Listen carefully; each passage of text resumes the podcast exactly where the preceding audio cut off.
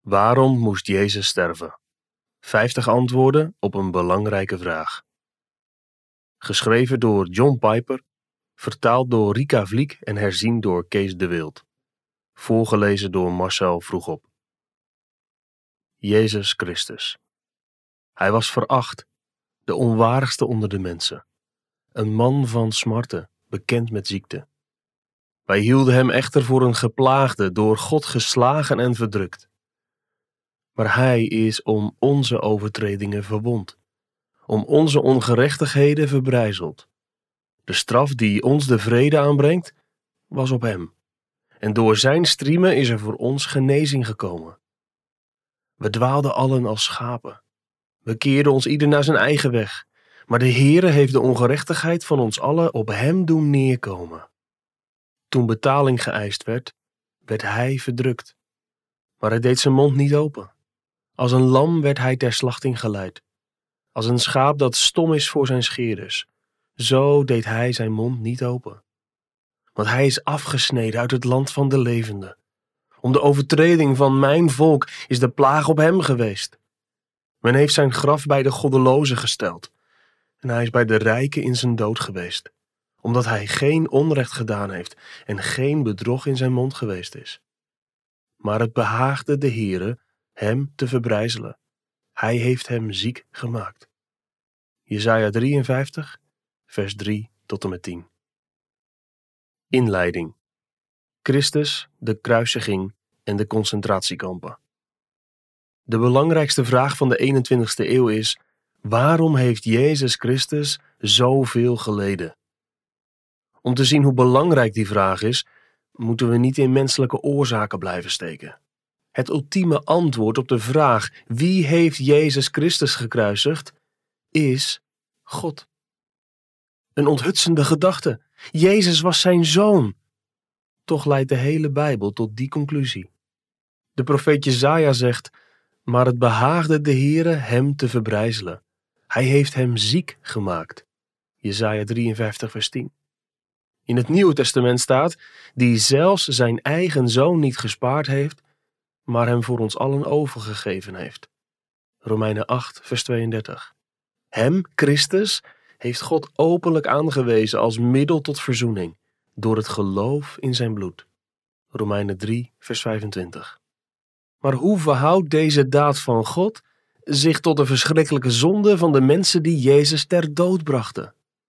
In de Bijbel staat het antwoord op deze vraag in een gebed van de eerste christenen. Want in waarheid, tegen uw heilig kind Jezus, zijn Herodes en Pontius Pilatus samen met de heidenen en de volken van Israël bijeengekomen, om alles te doen wat uw hand en uw raadsbesluit van tevoren bepaald had dat er gebeuren zou. Handelingen 4, vers 27 en 28. De diepgang en de rijkwijde van deze goddelijke soevereiniteit benemen ons de adem. Toch is dit antwoord ook de sleutel tot onze zaligheid. God had van tevoren bepaald dat Hij slechte mensen zou gebruiken om de wereld het goede ten deel te laten vallen. Jullie hebben kwaad tegen mij bedacht, maar God heeft het ten goede gedacht. Genesis 50, vers 20. Omdat God het kwade ten goede heeft gedacht, moeten we kijken naar Gods bedoeling met het lijden van Jezus en niet blijven hangen in de waarom-vraag. Bij Jezus sterven draait het niet om de oorzaak, maar om het doel, de bedoeling. Mensen kunnen zo hun redenen hebben om Jezus uit de weg te willen ruimen, maar alleen God is in staat om er iets goeds voor de wereld uit te laten voortkomen. Ten diepste zijn Gods bedoelingen met Jezus sterven ondoorgrondelijk. Ik ben dan ook verre van volledig wanneer ik in dit boek 50 redenen bespreek waarom Jezus moest lijden en sterven. Het is mijn doel de Bijbel te laten spreken. Dat is immers het woord van God. Ik hoop dat deze vingerwijzingen het verlangen wekken om steeds meer te weten te komen van Gods bedoelingen met het lijden en sterven van zijn zoon.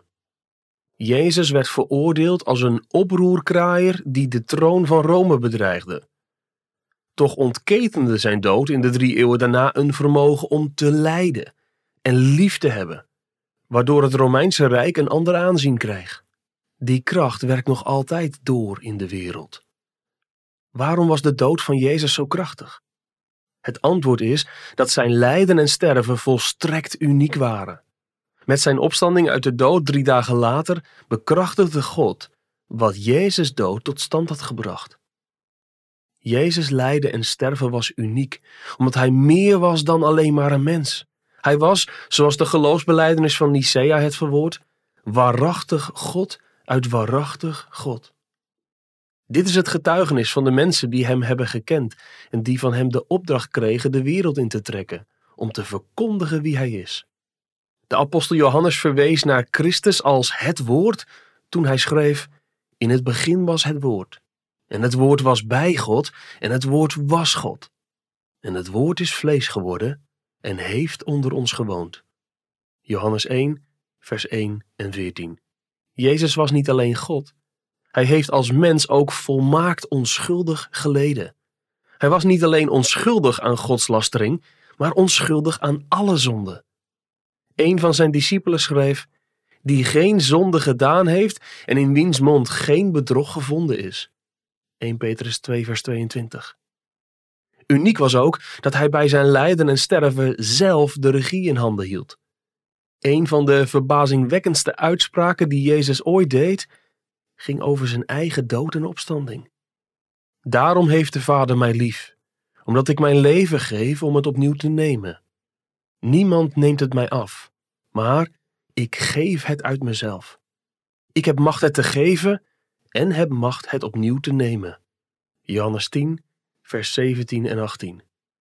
Welke mensen Jezus hebben gedood, is een vraag die er eigenlijk niet toe doet. Hij koos ervoor te sterven. Zijn vader had dat zo besloten. Jezus aanvaarde dat. Na dit unieke lijden en sterven liet God Jezus verrijzen uit het graf om al zijn aanspraken te bekrachtigen. Dat gebeurde drie dagen later. Vroeg, op de zondagmorgen, stond hij op uit de dood. Veertig dagen lang verscheen hij talloze keren aan zijn discipelen, voordat hij opvoer naar de hemel. Handelingen 1, vers 3. De discipelen waren niet zulke naïeve, simpele zielen dat ze meteen geloofden dat hij was opgestaan. Het waren nuchtere mensen. Ze wisten dat niemand opstond uit de dood. Op een gegeven moment at Jezus een stukje vis om te bewijzen dat hij geen geestverschijning was. Lucas 24, vers 39 tot 43. Het ging hier niet om de opstanding van een dood lichaam. Het was de opstanding van de Godmens tot een nieuw, onverwoestbaar leven. De vroege kerk bejubelde hem als God van hemel en aarde. Ze zeiden, nadat hij de reiniging van onze zonde door zichzelf tot stand had gebracht, heeft hij zich gezet aan de rechterhand van de majesteit in de hoogste hemelen. Hebreeën 1, vers 3. Jezus had de taak die God hem had gegeven volledig vervuld. Zijn opstanding was er het bewijs van dat God tevreden was. Dit boek gaat over wat het lijden en sterven van Jezus voor de wereld tot stand heeft gebracht. Het is tragisch dat het lijdensverhaal aanleiding heeft gegeven tot antisemitisme en tot gewelddadigheden tegen moslims. Als christenen schamen we ons ervoor dat veel van onze voorouders niet in de geest van Christus hebben gehandeld. Ongetwijfeld zijn er van dit kwaad ook nog sporen te vinden in ons hart. Het ware christendom, dat radicaal verschilt van de westerse cultuur en dat je in de vele christelijke gemeenten misschien niet eens meer aantreft, vindt verbreiding van godsdienst door middel van geweld verwerpelijk. Mijn koninkrijk is niet van deze wereld.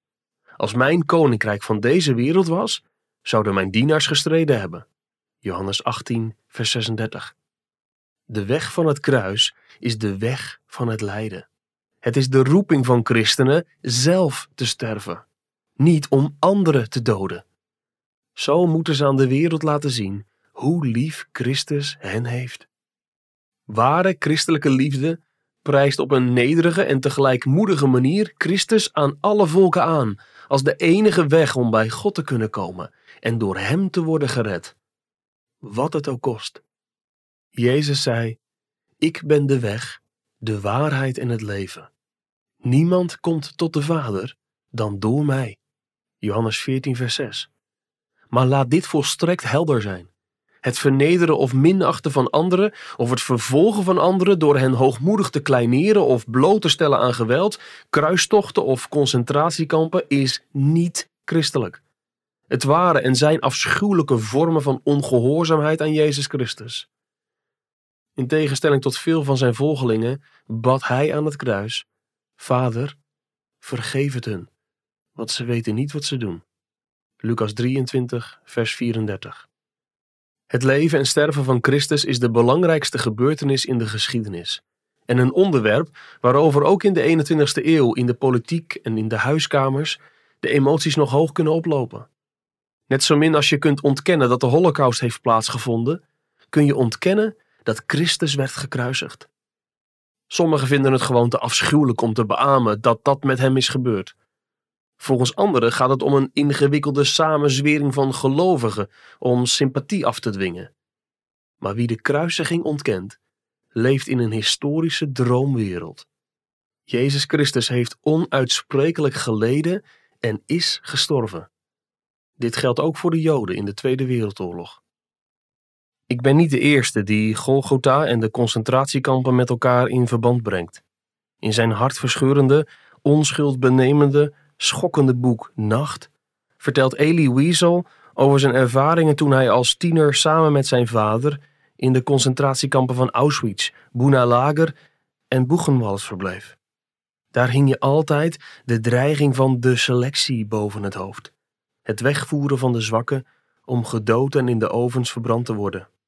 In dat boek legt Wiesel één keer verband tussen Golgotha en de concentratiekampen in een passage over de oude rabbijn Akiba Doumer. Akiba Doumer verliet ons als slachtoffer van de selectie. De laatste tijd dwaalde hij rond met een glazige blik in zijn ogen. En vertelde hij aan iedereen die het maar horen wilde hoe zwak hij zich voelde. Ik kan zo niet doorgaan. Het is echt met me gedaan. Je kon hem geen moed meer inspreken.